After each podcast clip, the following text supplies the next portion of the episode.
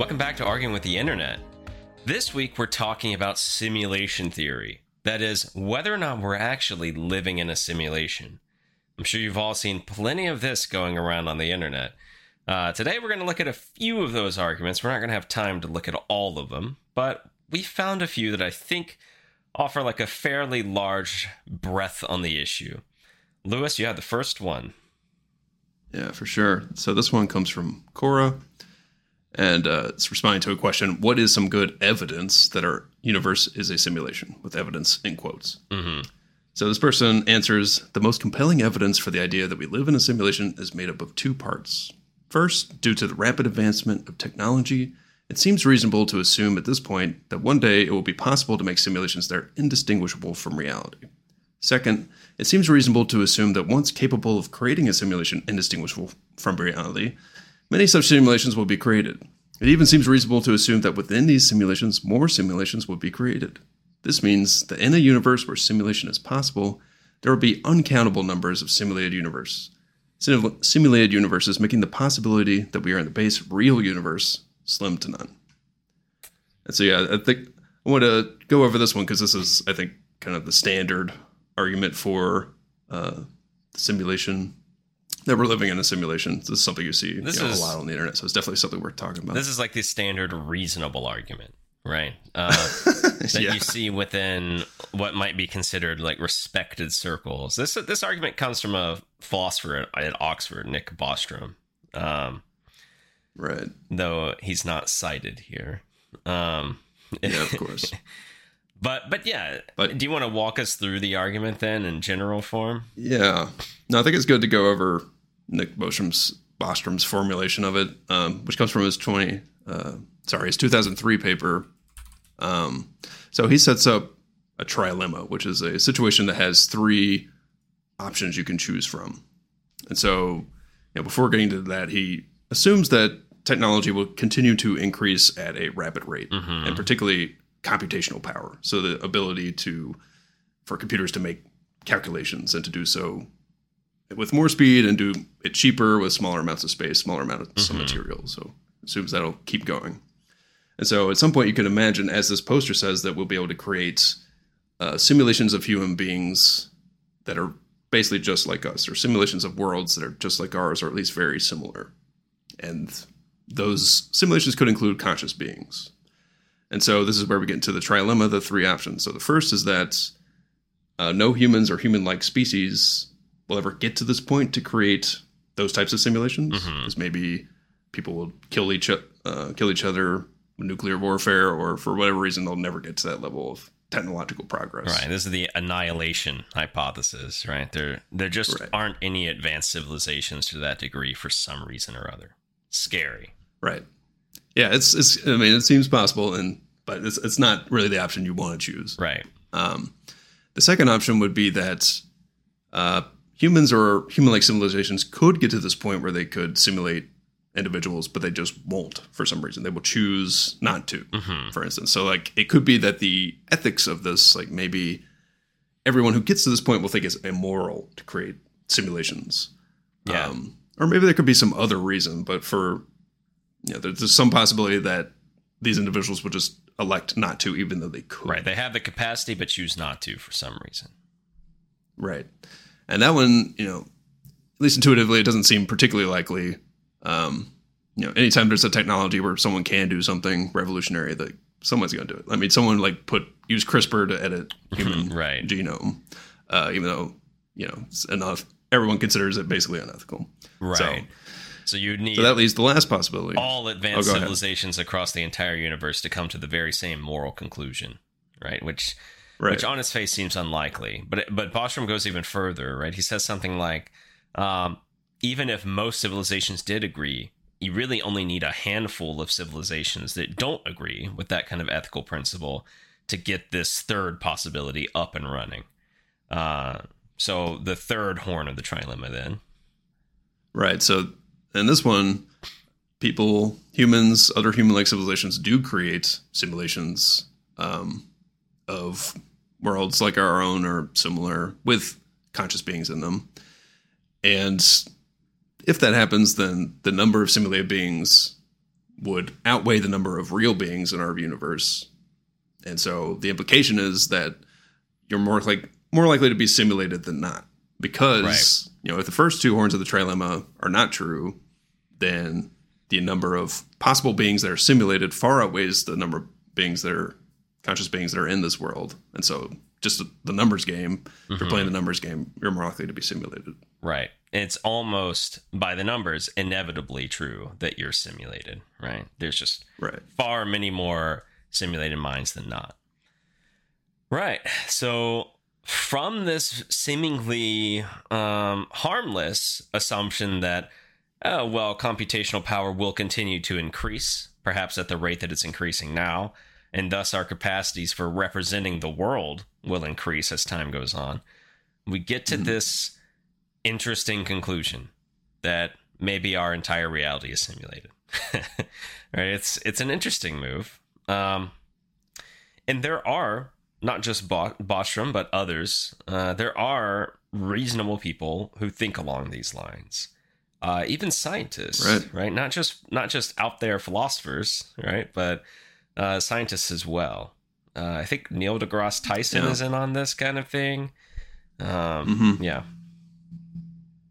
Yeah, and uh, Elon Musk, you know, has famously said, you know, he thinks it's very of course. likely that we're living in a simulation. He's not a scientist, but you know, Right. uh, a lot of public figures have have made that case, and it is it's a really interesting argument because the, the conclusion seems on its face to be pretty ridiculous to say like because this sort of thing is possible, you can imagine people being simulated Mhm. that it's almost certain that we are simulated. Um, Right. but I mean, it is you know it's it you know so it seems ridiculous, but also it has a lot of persuasive power. I mean, there's a lot like we just said, there's a lot of people who do buy into this argument. Yeah. That is an interesting point to make. That without having established the possibility or the presence of any kind of simulation whatsoever, we we go from this conceived possibility to a claim that you are almost certainly a simulated being, right? That there does seem to be an issue there, jumping from that kind of conceivability argument to an argument about, well, like uh, our actual existence, right? Right. Um, I mean, Yeah. one issue that we, we haven't talked about. So, I mean, we talked about the assumption of this technological progress, this computational power increasing exponentially. Because so there's been instances of that where, you know, like the number of transistors you can print on a circuit board of a given Mhm. size increases exponentially. It keeps doubling every so often. But, you know, it obviously can't do that forever because at some point the transistors would get so small that electrons couldn't go through them. Um, and so, you know, maybe there are some limits there. Maybe you won't keep having this increase in computational power. Um, but the other assumption that's very important here is that you can simulate conscious beings, mm, which I think Bostrom takes to be, you know, not very controversial. I think he says actually that most people, most philosophers believe that, but I'm not sure that's actually true. Um, but yeah, that is a pretty big assumption. it's a fairly big assumption. the The claim as to you know what most philosophers believe. I'm not sure that counts for very much, as that goes in and out uh, depending on the decade you're looking at. You know what what's going to be true in ten years is probably not what's true now. But what he's referring to, Yeah, things go in and out of fashion. yeah, yeah. exactly. A view like functionalism, which doesn't situate consciousness as uh, anything that has to be in any particular kind of matter. Like it, it, you could have consciousness in a brain, which is organic, or consciousness in, I don't know, like a set of computer chips interacting in a certain way, right, which is inorganic. Uh, so long as they are performing the right kinds of functions, they get to count, right, as, as conscious beings. With that kind of view in mind, that it is a decently popular view. Um, yeah, I suppose hypothetically, a simulating being could be conscious. That doesn't then mean that we'll have the technological capacity to make them. It's just that if they did exist, the functionalists might be willing to say, sure, they're conscious. But you bring up a good point. Uh, is it possible for us to produce uh, simulated consciousness? right? Creating a simulation that has no genuine consciousness in it is probably much simpler, I would imagine, than producing a sort of dormant simulation. Right? I'm not even sure what would be gained by having genuine consciousness in your simulation versus um, just a sort of dormant simulation altogether, right? When Bostrom is talking Yeah. about simulations, he he is framing them within the context of these advanced civilizations being able to learn something about their um, ancestors, right? Their pre-advanced ancestors. That's really the purpose of these simulations. Uh, in Bostrom's example, though, of course, you could create these simulations for any number of reasons, I imagine. Um, it's not clear to me that Yeah, that is that is something that's a little yeah. oh yeah, that is something that's a little weird. I think about the paper is talks about ancestor simulations, Mm-hmm. you know, as you said, you're trying to you conceive of people building these simulations to understand about their how their ancestors lived or Mhm. basically to replicate the Mhm. world that we have now or that we had in the past, which is um oh, it seems kind of weird now. I don't think most people really latch on to that anymore. You could think of it more like a, a video game or like a scientific also like a scientific simulation like you might simulate you know the climate patterns and to learn about hmm uh, how the climate works but you might just make a video game like the sims but it's more complex and the hmm uh, individuals have consciousness Right. So there's any number of reasons you might create a simulation uh, Mhm. uh, to serve for, right? Um, another thing we should note is that this is not the only kind of simulation theory out there, right? And this kind of simulation theory that Bostrom is throwing out, uh, the people within it are themselves uh, simulated, right? The consciousnesses that inhere within it are themselves simulated beings. Um, but there are other kinds of simulation theory that do not posit such a thing, and, and perhaps because of that require far less to get off the ground. Uh, how that shakes out metaphysically would be interesting to discuss. Uh, think, for example, of popular films like The Matrix, right? Uh, Mhm. In The Matrix, you have a simulated reality, uh, but nevertheless, the people that inhere within it are not themselves simulated, right? Perhaps their presence within the simulation is simulated, but they exist in what you might call base reality, right? They they exist Mhm. outside of the matrix as well. Uh, so it's really just their experience that is simulated rather than uh, themselves, right? Um, so there's multiple ways at getting at this notion of living in a simulated reality. The distinction Yeah. between those two kinds of simulations, I think, will probably bear on our future discussions uh, about these right other. i think that's a yeah it's a very important point to make because i think people kind of conflate those things Yes. when they're talking about we're living in a simulation as like a computer simulation versus you know the matrix or you know representations like that i think people kind of go back and forth or aren't super consistent but they are completely different implications Mhm. so like you were talking about with simulated beings being conscious or not you know that's not something you have to deal with if you're, you're in like a matrix style simulation. You're just Right. people are plugged in. Um and then something we'll probably talk more about later with like having knowledge of the outside world like maybe that's more possible. Like if you if you are simulated in a matrix like simulation it's easier to think you could have like some knowledge of what the real world is like whereas if you're in a computer simulation maybe uh you know, Right. things are a little different One way uh, using this distinction to go after Bostrom, right? Remember, he tries to say that the the second possibility of the trilemma is likely not to be mm, opted for because really you just need like one or two civilizations who actually do engage in this simulation creation to get the argument off the ground, right? Plus, it's unlikely that all advanced civilizations across the universe are going to adopt the same moral principles governing whether or not it's Mhm. okay to create uh, ancestor simulations or not. One way of suggesting that, well, mm, civilizations that do develop technologically to this extent uh, always opt not to do this kind of simulation creation could just be that it's far easier to plug real people into a simulation, right? And therefore, there's Mm. there's no reason to go that extra mile of creating consciousness for the purpose of the simulation, right? Um, if it achieves the same task and is less effortful, then why would you not go that route? Right. So there could be a reason that still involves simulation, even uh, that shows why. Yeah, most civilizations don't pursue this kind of uh, deep simulation where the beings within it themselves are simulated. Right, I, I can see that, but I do think at the same time, if if you do have this technological advancement to where, you know, I'm thinking like, you know, if you had a, a phone that had the computational power necessary to simulate conscious beings Mhm. or beings that are like conscious beings, then you know, if you if you have access to that technology that's widespread enough, it seems like somebody would do it unless there's something like preventing them from doing it. Right. So, you, So even s- if there are right. alternatives, you still get to yeah, appeal it's to still the you just need a numbers small amount of people. Right. Yeah. It's it's always the numbers game. The universe is so large. There's got to be at least one advanced civilization that's going to do it, right?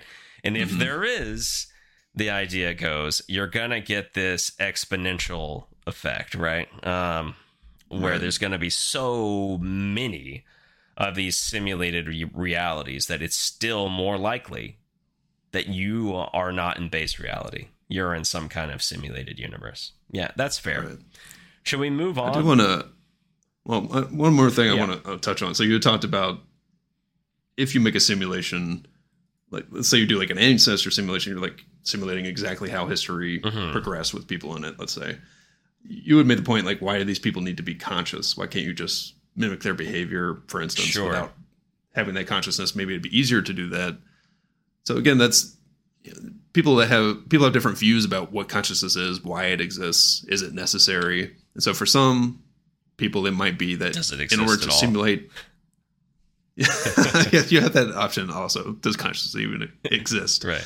Uh, but for some people, they would say that if you have something that you know is acting like a human, acting like a being that's conscious and responding in a way hmm um, that a conscious being would, then they basically have to be conscious. Like you can't get that sort of behavior Mm. without consciousness tied to it. Uh, but other people would disagree with that and say you could get the behavior without the Mhm. consciousness. So, it, you know, so it's still not clear. Even if you even if you live in a world where you have simulations Mhm. that there's individuals in there that act just like us, um, and everything is exactly like our world. Let's say you still wouldn't know that they're conscious. But people with different views about what consciousness is would, you know, Right. have different opinions about whether those individuals are even conscious. the idea that you could not uh fully uh i don't know model a conscious being without there being uh legitimate consciousness there i i kind of see the appeal but at the same time when you're making arguments that rely on this uh potential for computational power to be so great that we can replicate worlds or realities I think that kind of argument falls by the wayside, right? Like if we're if we're going to hypothesize that level of advancement, why can't we uh, successfully model the behaviors of uh, conscious beings without the models themselves being conscious? It just seems like uh is it a limit of computational power, or is there some kind of quality of consciousness that can never be modeled? Uh, and if that's the case, we're going to have to get clear on what we're talking about. Because if you can't, in principle, model the thing, I'm not sure that you can even tell me what it is. Yeah, there are people who think that biology is essential to consciousness. So uh, the way that John Searle. people typically think of, yeah, John Searle, famously. Um, but there are people who think, you know, the, if you can get a computer to, you know, computers have zeros and ones, let's say, and then humans have uh, their brains have neurons that fire or don't fire, and that's like kind of the similar thing. And so you can model neuronal firing or Mm, whatever it is about the brain that is important for consciousness, you can model that in a computer. Whereas, whereas there are some people who think, like John Searle, that uh, no, there's something different about biological Right. systems. There's something essential about the biology. Um, that doesn't matter how much computational power you have, you would never be able to True. create a conscious being out of that's something other than biological. That's fair, but you're also not going to create a simulated consciousness if John Searle's right. Um, um, okay, so I think we have a decent grasp on what this simulation theory is and how you might argue for it from this more like high theoretical point of view, right? It just seems that by the numbers, so long as computational power goes on increasing, it's very likely that you are in a simulation. Why? Well, because it seems like one day it will be possible for, or it already is possible, for hyper advanced civilizations to make these kind of civilizations, uh, these simulations, sorry. Um, and if that's true, there's going to be so many more simulated beings than genuinely real beings, which means when it comes to you, it's more likely that you are simulated than you are genuine, right? That's more or less how the argument goes. Um, right. So yeah, yeah, I think we can move to the the next argument here, Matt. All right. So this is a question posed on Reddit. The question is how are we not living in a simulation? I like the phrasing of that, right? how are we not so living in a simulation? Um, okay. Uh, the reply. That idea isn't physics. It's not a theory. It doesn't contain a mathematical model that would make any predictions. It doesn't make any testable predictions at all. It's just nothing. It's an unscientific shower thought. It's certainly on no way close to being a cosmological model. It doesn't attempt to be, and it isn't intended to be. It's a bit of a cancer on physics forums with laymen coming in calling it simulation theory and assuming it's an actual theory, taking it for granted or even strongly advocating it themselves. But it has no place in physics. It isn't physics. There is nothing to look into. There's no there there.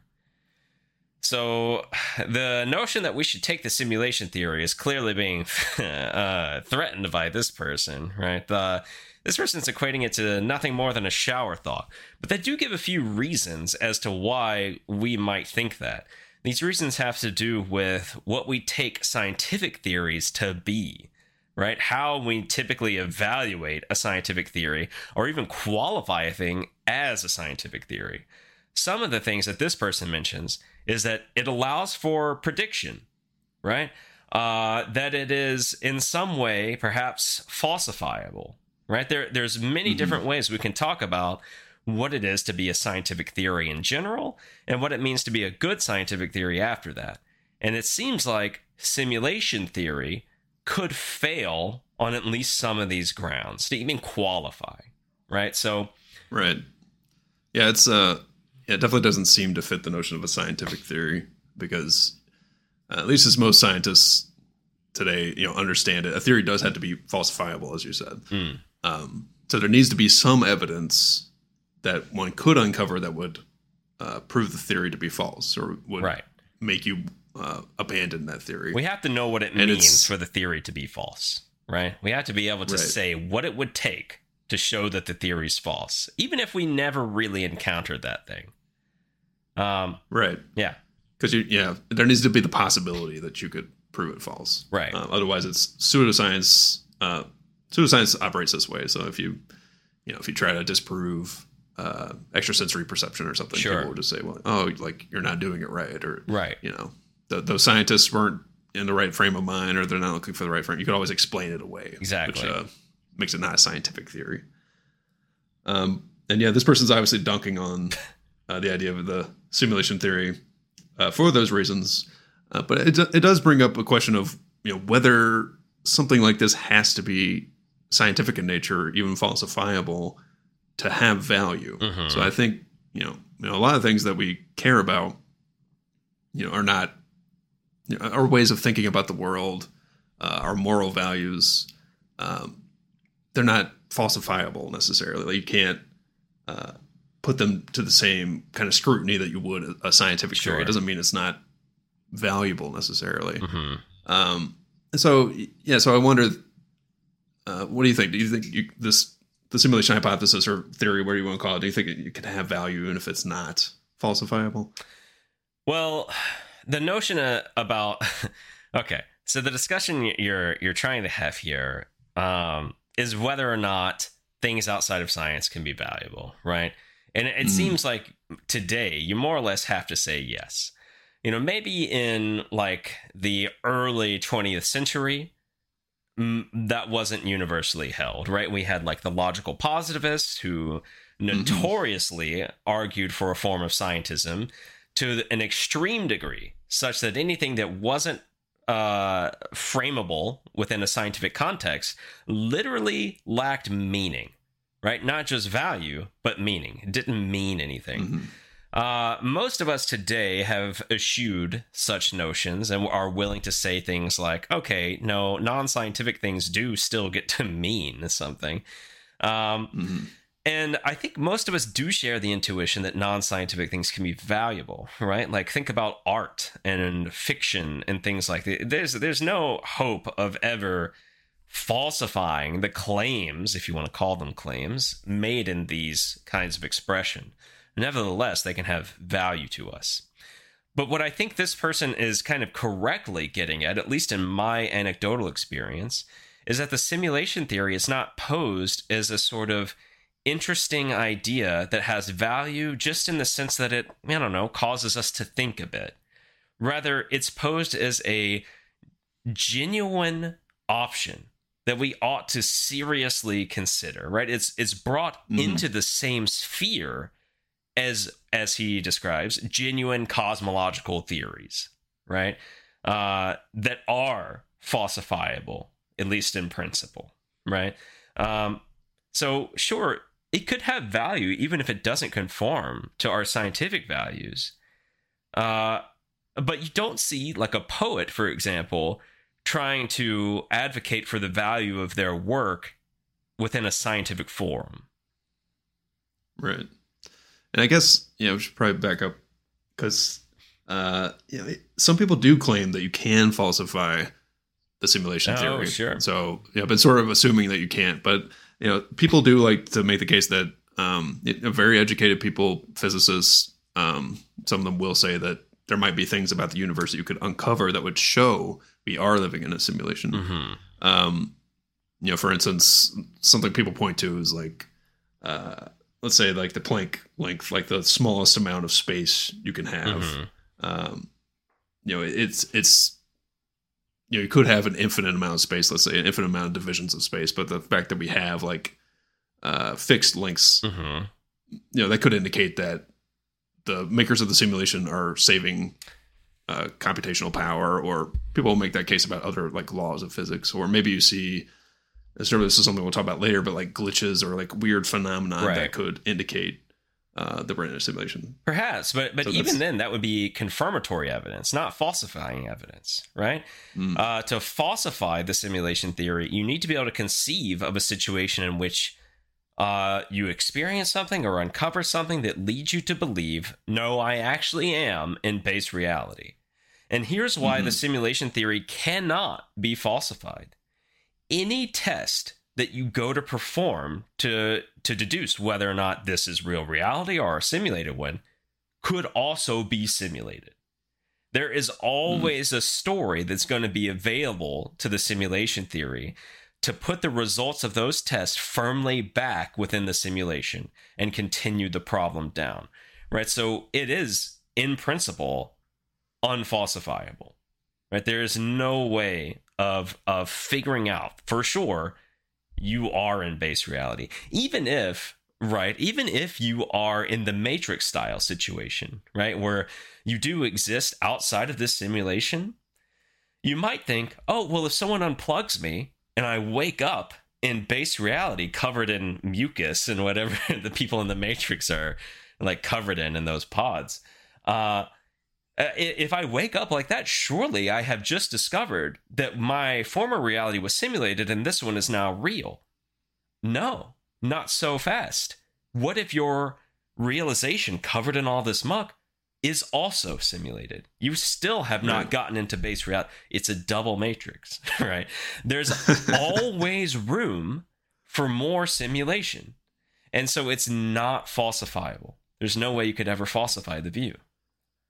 Right. So even if like God came out and said, This is base reality and I'm God, like made you absolutely Uh-huh. certain this is base reality, Right. that could still be simulated. Oh yeah, So yeah. Great job to the to the designers, the engineers of the simulation. Right? They they fooled you. They got you. Uh, yeah. but I think this is um I think this is actually a good point to talk about like other kind of arguments that work to the same effects. So Mm. like global skeptical arguments like those that like Rene Descartes yeah. has made about you know how do you know that you're not dreaming or how do you know an evil demon isn't tricking you into having beliefs that are Right. false um i think in one sense the simulation argument works just like those kinds of arguments as a way to say hey not so fast like you think you know something what if we're in a simulation or Right. what if you're just dreaming or, Right. So um, Descartes a more modern take on that Descartes is not himself a skeptic, though the methodology he uses to get to his conclusions is a skeptical one. Uh, what Louis here is talking about primarily is the dreaming hypothesis, right? The the evil demon is another fun argument that he throws in the mix later. But uh, to sort of provoke doubts about our knowledge of the external world, you know, the world around us outside of our consciousness, Descartes invokes what we now call the dreaming hypothesis. Simply put, it's just the idea that all the experiences you're having now might be the result of dreaming. So you could be asleep and dreaming all of this.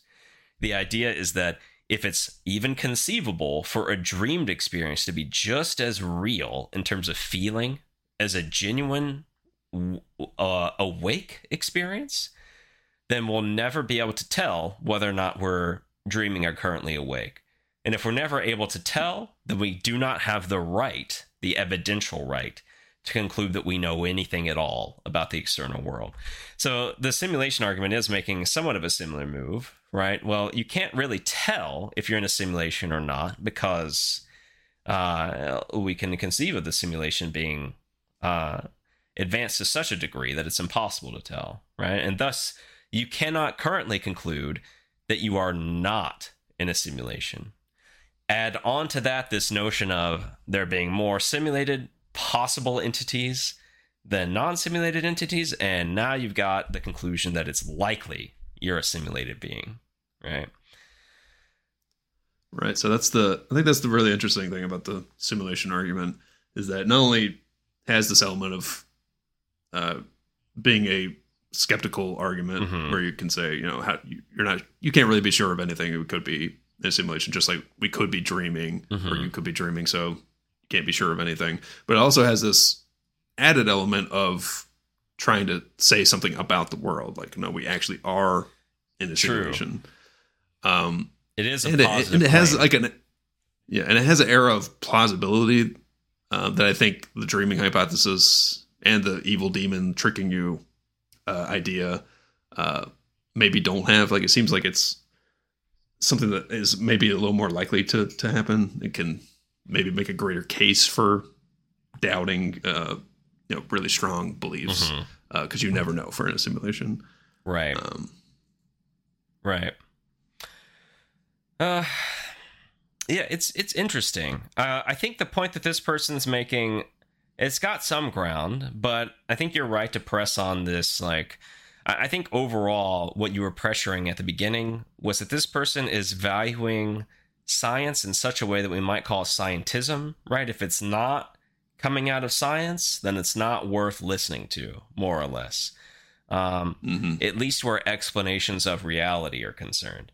Whether or not we ought to be uh, committed to scientism is an interesting conversation that we could hold. Um, a lot of philosophers today are committed to some form of scientism, um, but that doesn't mean it's necessarily the right view.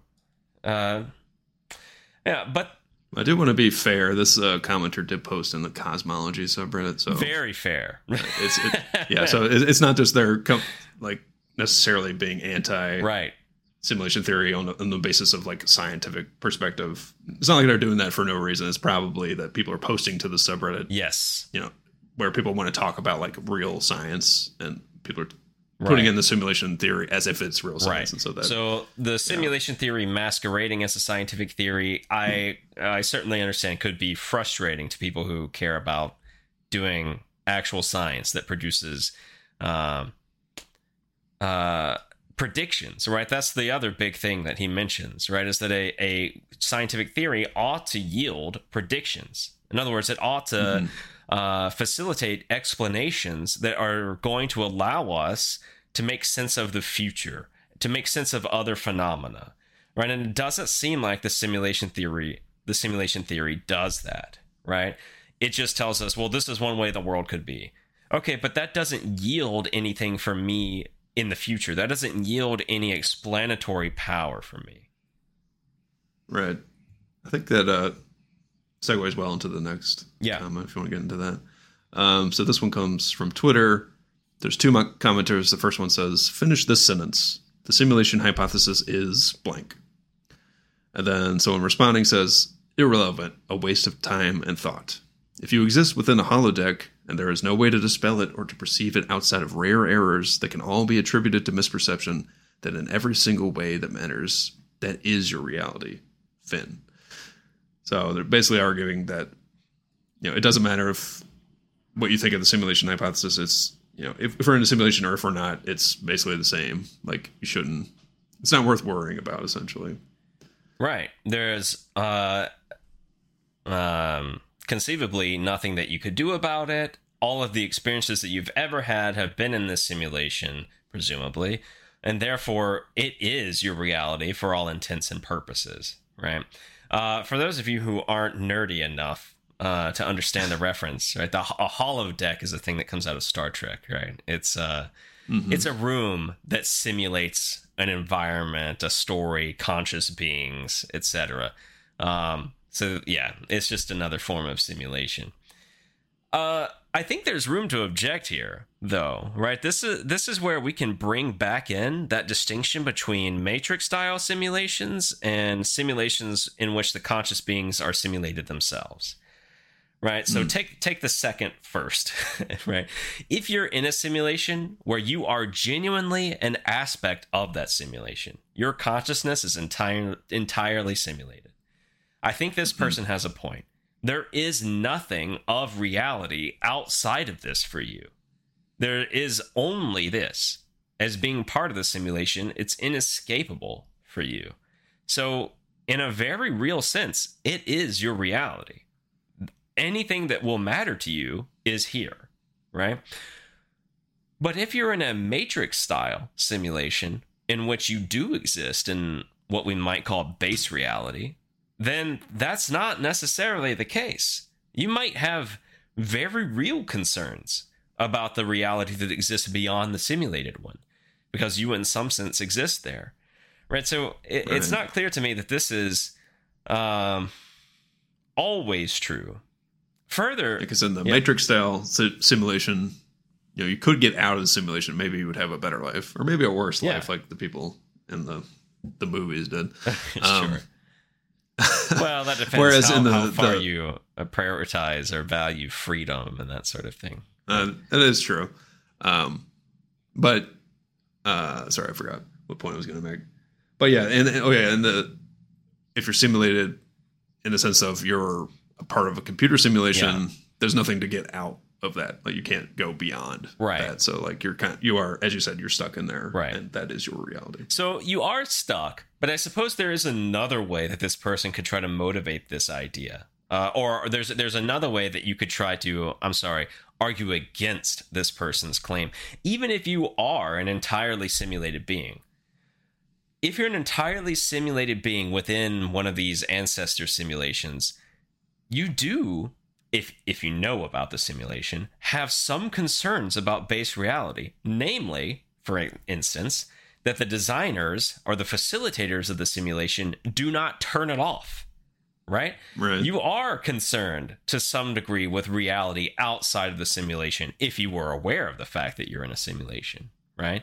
Um, so I'm not sure that it's immediately clear uh, that it's true that your concerns are limited to your simulation if this is if simulation theory is to be mm, seriously considered. Well, I, th- I think that could assume, like, let's say you knew for certain you were in a simulation, you were like a part of a computer simulation, like, um, it's, it still assumes that you know what base reality is like if you think you, your behavior in the simulation can influence like whether the creators are going to turn you off or give you a bad life or something like that. So I've heard people make an argument that if you believe in the simulation hypothesis, then you should try to lead an interesting life because the creators probably value interesting people, interesting experiences over, you know, if you're just doing boring stuff, maybe they'll turn you off. Or um, uh, another possibility is that if we get close to making our own simulations and we are in a simulation ourselves, then maybe the creators would turn us off because that's going to use too much computational power. Mm. So maybe we shouldn't try to make simulations. But all of that assumes that you know what those people are like and what they value. Right. Which is, you know, you're assuming they're like you in some sense, Right. but, you know, who knows? They could be completely different. Yeah, I, mean, I think that's a fair point. But I think what the point gets you is that it's not clear what to do with your interest beyond the scope of your reality, right? That doesn't mean you can't have an interest in what's going on beyond the scope of your reality. I can still hmm. Have an interest in whatever exists outside of the simulation, not ending the simulation and thus my existence, right? Without knowing anything about them. Uh, I think that's still feasible. But it is true that you, from within the simulation, presumably can't know anything for certain about base reality, right? Because all of your experiences will be simulated experiences. Um, yeah. Yeah, I, I guess it's yeah beyond like a specific behaviors. I think yeah, if people did know they were in a simulation, it would change the way people acted. Like even if it's just yeah, Presumably. it would change people's like religion. They might have like a re- religiosity or like you know, there's like a mystical kind of element to it. Like there's an unknown parameter. Like we don't know what base reality is like, and that can change the way people perceive our reality uh, completely. Maybe not in a specific way or predictable way, Mhm. but I think that would really mess with people's minds. Um, Perhaps, but I think there would have to be strong reason to believe that they are in a simulation. And I think where this person is Right. coming from when they're making this comment is the position that we are all in now, right? Where the only reason you might have for thinking you're in a simulation is most likely some kind of high theoretical argument like Bostrom's, right? Not a deeply felt intuition, but some kind of like, oh, well, reason suggests that blah, blah, blah. Okay, that's not really going to motivate any of these kind of deep concerns that you and I have been talking about, right? Um, so, from that perspective, if this is a simulation, I think there is something to this person's point, right? It, it doesn't really matter at this point. We're still living our lives the way we always have until there is some kind of critical experience that demands that we attend to the possibility that we're in a simulation, right? I, I'm not sure that it counts for very much, the possibility. Uh, but what is dangerous about that claim for the simulation theory is we already saw with the last mm, argument, rant, right, that we considered, right? It seems like simulation theory might not have much scientific value, at least as a hypothesis. Uh, but as you argued, you don't. It doesn't have to be a scientific theory or hypothesis to have value. Well, now this person seems to be challenging its value even outside of its context as a scientific hypothesis, right? So uh, we're running out of room for the simulation theory to have, you know, real reason for us to care about it.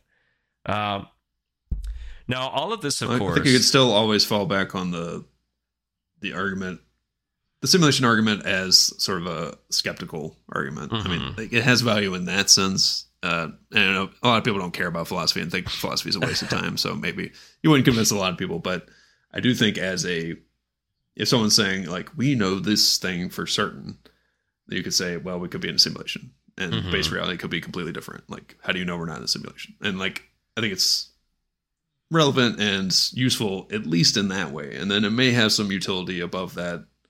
You know, its making the positive claim. Perhaps I, I see where Uh. you're going, but the the thing is that kind of skepticism uh, is like a double edged sword, right? It, it cuts both ways, right? It, it's if you accept that kind of skepticism to the degree where you're going to challenge any and all possible claims with, well, we could be in a simulation, right? And therefore you can't claim this with any degree of certainty. Like, okay, but whether or not we are in a simulation falls prey to the exact same arguments, right? So, in the end, you don't get to use this tool, this bludgeoning tool, uh, in a way that somehow leaves it immune to harm, right? No, it's also the case that we cannot assert that we are in a simulation. And if you're right in, in using the, the tool of skepticism this way, you'll never be able to. Right. And it, it's mm-hmm. this idea of, oh, well, it's likely we're in a simulation. No, that falls out too. Right. Even even assessments of probability, those fall out. So if you accept that kind of skeptical argument, which I do agree with you, there is room. Uh, there is room for these things within philosophy um, you're going to end up shrugging your shoulders about practically everything, right? Uh, Is this true or false? Eh, can't say one way or the other. If you're being consistent, that's the key, mm-hmm. right? If you're being consistent. Now, yeah, I think that's fair. Yeah. yeah. So uh, I mentioned that um, if we don't have any particular kind of immediate experience that would lead us to take the prospect of simulation theory seriously, then this person might have a real point, right? Uh, this person that you just read might have a real point in saying, well, it's not it's not really doing much for us, right? We're living reality in the same way we always were. Just because you have this view of a potential scenario doesn't change anything. But there are people who suggest that they do have such experiences, right? That they mm-hmm. encounter things uh, that lead them to believe that this is, in fact, a simulation, right? Uh, so for this, I think we can turn to the next one, right? Yeah, this is a fun one. Yeah, yeah, yeah. found, man. So within simulation theory, as a community, right? Maybe not. Uh, so this is entirely separated. I want to make clear from Bostrom's view. Okay, this is this mm-hmm. is we're now entering into the realm of the internet rather than the ivory towers of Oxford. Okay. Um, so eh, there is this notion of glitches and other kinds of phenomena that seem not to be consistent with reality if reality were taken to be base reality, right? The only thing that could feasibly make sense of them is if we were in a simulation right? Okay, so this person within the simulation theory subreddit describes an experience of one such glitch, right? Here's here's what they have to say.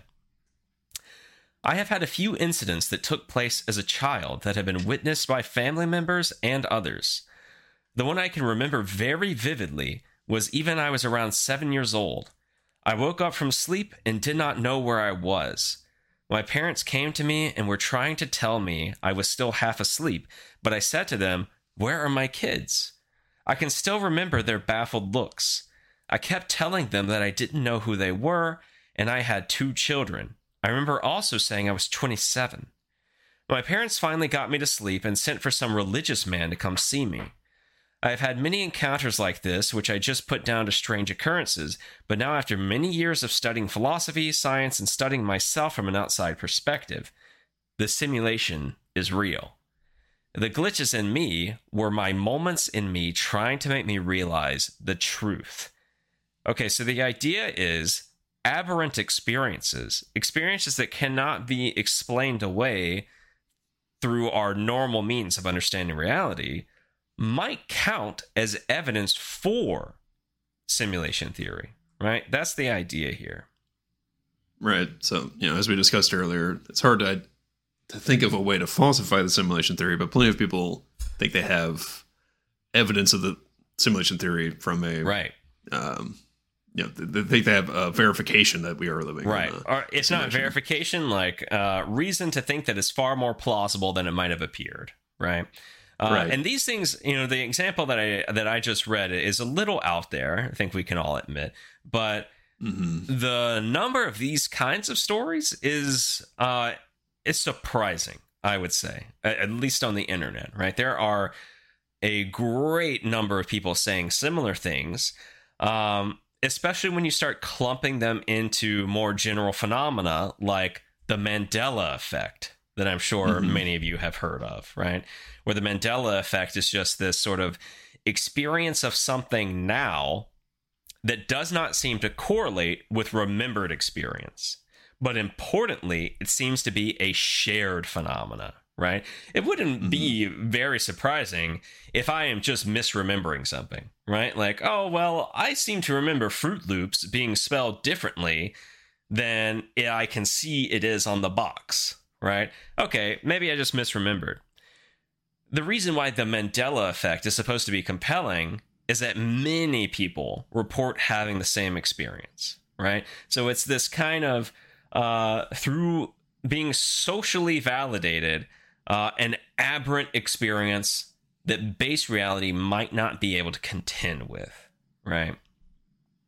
Right. I think so. You know, so for me, like, you know, I think these types of arguments fail from like two. There's two different ways of thinking like why they fail because like the explanation is too interesting and not mm-hmm. interesting enough. I guess because sure. there are there are more boring explanations for these phenomena, right. and there are more creative explanations that people don't seem to turn sure. to. So, like for instance, a boring explanation. But let's go with like deja vu, for instance. Sure, that's something people also point to. Yeah, and that's something you know in the Matrix that was a, where the glitch comes from. Yes, like if the machines changed something, there was deja vu. So it could just be you know something simple like your brain or your mind has like a recognition system where you identify if you've seen something before, experienced something mm-hmm. before. Mm-hmm. You know, you know, many animals have this sort of basic system of recognizing things, and then maybe it goes off X like when it's not supposed to. Right. So you're in a situation that is new, but your brain, for whatever reason, triggers this recognition mechanism, and you're like, "Oh, I've seen this before, but I haven't." Like, so you know, there's this right. incong- incongruence there. So you know, something simple like that could be happening. Or on the other hand, there could be another explanation that's also wild, outlandish, but does not uh, invoke a simulation mm-hmm. hypothesis. Like maybe you know, like uh, Descartes' evil demon. There could be an evil demon that's playing tricks on you and making you have weird perceptions. Right. Uh, well, I, I, I don't think we even need to go that far, right? Like the evil demon hypothesis, which you've mentioned a few times, is this idea that uh, there could be, if there were a being who was omnipotent and was willing to deceive us, that they could deceive us about anything, given that they're omnipotent right? So the idea that two plus two equals four, right? We could even be deceived by that if they were truly omnipotent. So because you can't say there is no evil demon, there is this concern that well, you might be deceived about everything, right? Uh, mm-hmm. Or there is no evil genius, right? Um, but I don't think we have to go that far, right? It's it's been held amongst some cultures and some peoples for a long time now that you might have uh, remembered experiences from past lives, right? So mm-hmm. the specific glitch that this person is talking about sounds a lot like the way people report those things, right? Like uh, when I was seven years old, I remember I had an experience of being 27 and having two kids, et cetera, et cetera. Okay, well that why does that have to be explained by appealing to simulation theory? when you could appeal to the notion of past lives as well. They're both sexy views, right? You're they're like outside of currently accepted science. So why one over the other? How are you going to make your mind up as to which one of these uh, sexy non-scientific views to go with? Right, and there, it could be other, you know, you know, millions of other possibilities. So like, you know, aliens could be, you know, shooting ray guns at you to play tricks on your mind. Right uh, scrambling your or you could be like in such a way. Yeah. Right. I mean, there's a, an infinite number of explanations. Right. So, like, why point to this one specific? I mean, you have a weird phenomenon, weird experiences. Right. Why is it most likely that the simulation hypothesis is real right. and not any of these other, you know, more scientific or even non-scientific right. explanations? Yeah, it's not clear that any kind of experience that we might consider aberrant, aberrant just meaning not normal, right? Uh, it's not clear that any aberrant experience could confirm any one theory specifically, right? It seems like they're going to confirm equally any number of possible theories. Some of them, as you said, are not going to be as you said interesting, but I don't think that's fair. I think you know the neurological explanation of deja vu is interesting in its own right sure maybe it's not flashy so, yeah. you know it's not mm-hmm. sexy in these ways but um right. because you don't get to talk about simulations or ghosts or past lives or anything like that but still there is it is fascinating that uh, you could have experiences like this because of a neurological phenomena right that's that's interesting um, but yeah any kind of apparently aberrant experience is going to provide uh, confirming evidence for all sorts of views. The boring sort of neurological view, uh, any number of other exciting views like past lives or evil geniuses or uh, simulations or aliens playing pranks with ray guns, right? There's. uh, there's all kinds of ways in which you could try to account for these aberrant sorts of experiences. Yeah, I think another issue I have with this, uh, you know, something I brought up before is there's also sort of lack of creativity in thinking about base reality. If we are in a simulation, people kind of just assume for the most part that the base reality is like our reality. Sure. Like it's people like us who made a simulation of people that are like them. But you know, there's not. I don't think there's any good reason to think that. I mean, you know, for one thing, we could make a simulation that's very complex of a two-dimensional world. Yeah. and maybe we can even make conscious beings in that world. Um, but you know, and if those individuals were conscious and they thought about simulation theory, they would obviously think that the people at the next level up were in a two-dimensional world because Right. they can't conceive of a three-dimensional world. Right. And so something similar could be happening where maybe the laws of physics or the laws of causation or anything Right. in base reality could be substantially different. And so any sort of evidence you find in this world of the simulation, uh, you know, how, how could you possibly know Right. what the computer programmers in the next world Right. would be doing? Right. It also presupposes that you know quite a lot about the reality we live in, whether it's simulated or not. In order to properly claim that an experience is aberrant, you in some way are saying that you have ruled out all competing hypotheses that it's not, right? You're you are effectively saying this cannot be explained in any way local to this universe, right? And hmm. that is a pretty strong claim to make, right? That's a pretty strong claim to make. In fact, I'm not sure it will ever be possible to make such a claim, though maybe I'm mistaken. Right, because the world could just be weird. Like, Right. It could be like if something super outlandish happened, like there a wormhole opened up and like a bunch of you know zeros and ones flew out of it, or you know any anything that could possibly Right. happen that might th- make you think there's a simulated universe. You could could easily just you know another explanation could just be eh, the world's weird. Yeah, like build, build sometimes the weird worldness into the world, uh, the weirdness into the world. Yeah. Uh, The people people who go in for this sort of Mandela effect kind of thing, by the way, some of them say it supports a notion like simulation theory, but others do come Mm-hmm. out and say it's because the world is weird, right? The world is Mm-hmm. weird in such a way that science doesn't currently appreciate. So, I mean, yeah, there's there's many ways to be creative about these kind of aberrant experiences, whether or not they even are aberrant. Um, leaping towards simulation theory seems like a bad move, right? And so I'm not sure that these kind of experiences, as compelling as they might be to those who are experiencing them, really do much to give the view any credit. right. So, looking back then, simulation theory, right? uh, it seems like the most reasonable way of getting there is based on this probability argument, right? And the probability argument is based on this notion that we are getting more and more uh, complex computation, uh, and that we therefore will have sufficiently advanced computation in the future to produce these kind of simulations. That's already a contingent claim. It's not necessarily true that that is the case, right? It's not even necessarily true that a simulated consciousness is even possible, as we've heard from John Searle, right? Uh, so it, it's not immediately clear that we even get to the probability argument to begin with. But even if we do get to the probability argument, it still doesn't hold with necessity that this world is a simulated one. Even if you grant Bostrom everything he wants, and you Mhm. say, yeah, okay, it seems like we have to accept the conclusion that most conscious beings are simulated, it does not hold that you and I are simulated. It might hold that by Right. the numbers we're likely to be simulated, doesn't mean we are.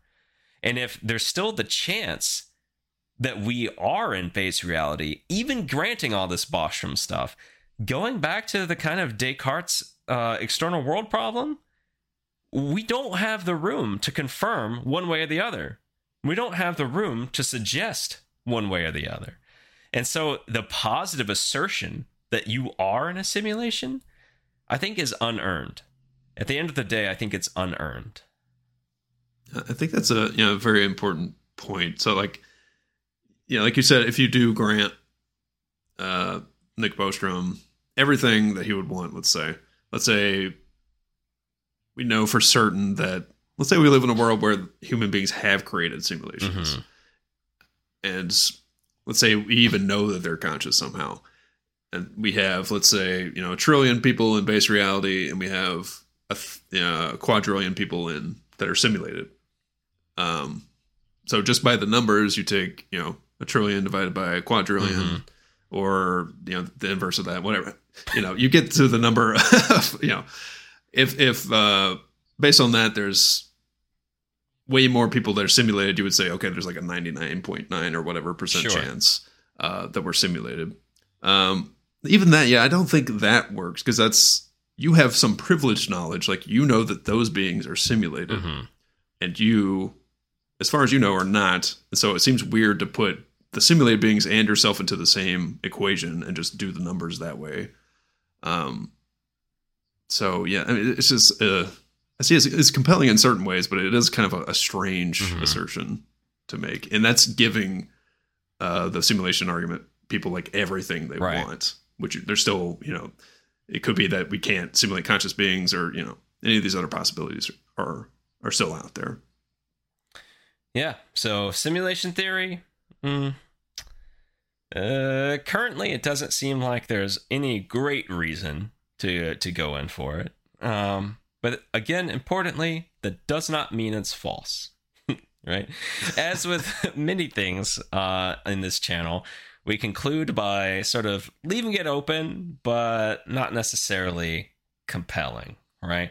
Um, right. Certainly possible. It's a great skeptical argument and it's a very interesting argument. Um, but yeah, I, I, don't know if I buy it. Like, I, am honestly amazed that certain people think it's like a hundred percent chance that we're simulated, or like a super high chance. I think that's mm-hmm. a little much. I could see how you would think it's like you know a strong possibility or like a, a moderate possibility. Right. But one thing I like yeah. that that we didn't really touch on is that these sorts of arguments typically rely upon uh, how wide the universe is, and and therefore how many advanced civilizations there must be when we consider the expanses of space, right? They use this kind of notion, uh, as we saw with, with Bostrom's second point, right? Imagine that most civilizations have adopted some kind of ethic that prohibits the creation of these kind of simulations. Okay, well, all Bostrom needs to say is, but there are so many advanced civilizations that are feasible that at least some of them, it's conceivable, would have still done it. But then when it comes to uh, evaluating how many conscious simulated beings there could be versus how many real beings there could be, suddenly you're not making the same move.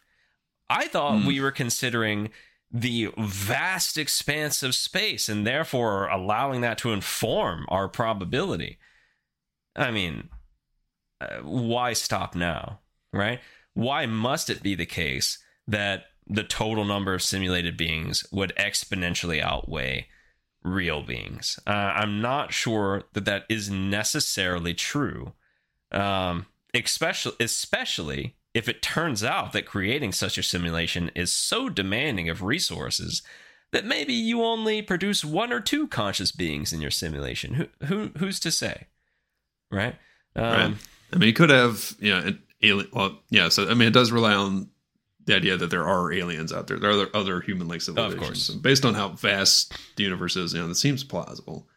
But there could be, you know, maybe some of these conscious entities. Their primary drive is to create more of themselves, and like so, they're too distracted by procreating and making more conscious entities in base reality. Right. They're not concerned, and so that does change like the equation.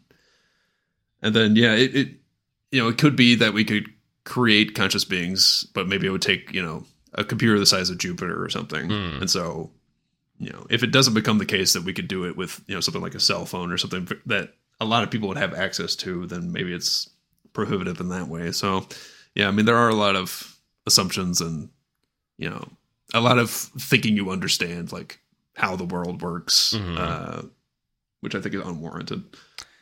Right. So I think in any case, we want to say something like simulation theory, interesting. Not currently any robust reason for thinking that it is true. Think that it's possible all you want, right? That seems fair enough. But it doesn't seem to be any reason currently, at least I think as far as you and I can see. Yeah, I mean, I'm sure there's tons of people that vehemently disagree with Yes. us, but I mean, I think I'm we're sure. kind of on the same page here.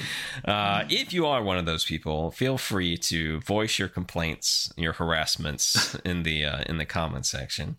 Uh, maybe we'll respond at some point. Uh, but for now, Yeah. I think that's that's all we've got. Yep, that's it. See you next time. right, see you next time.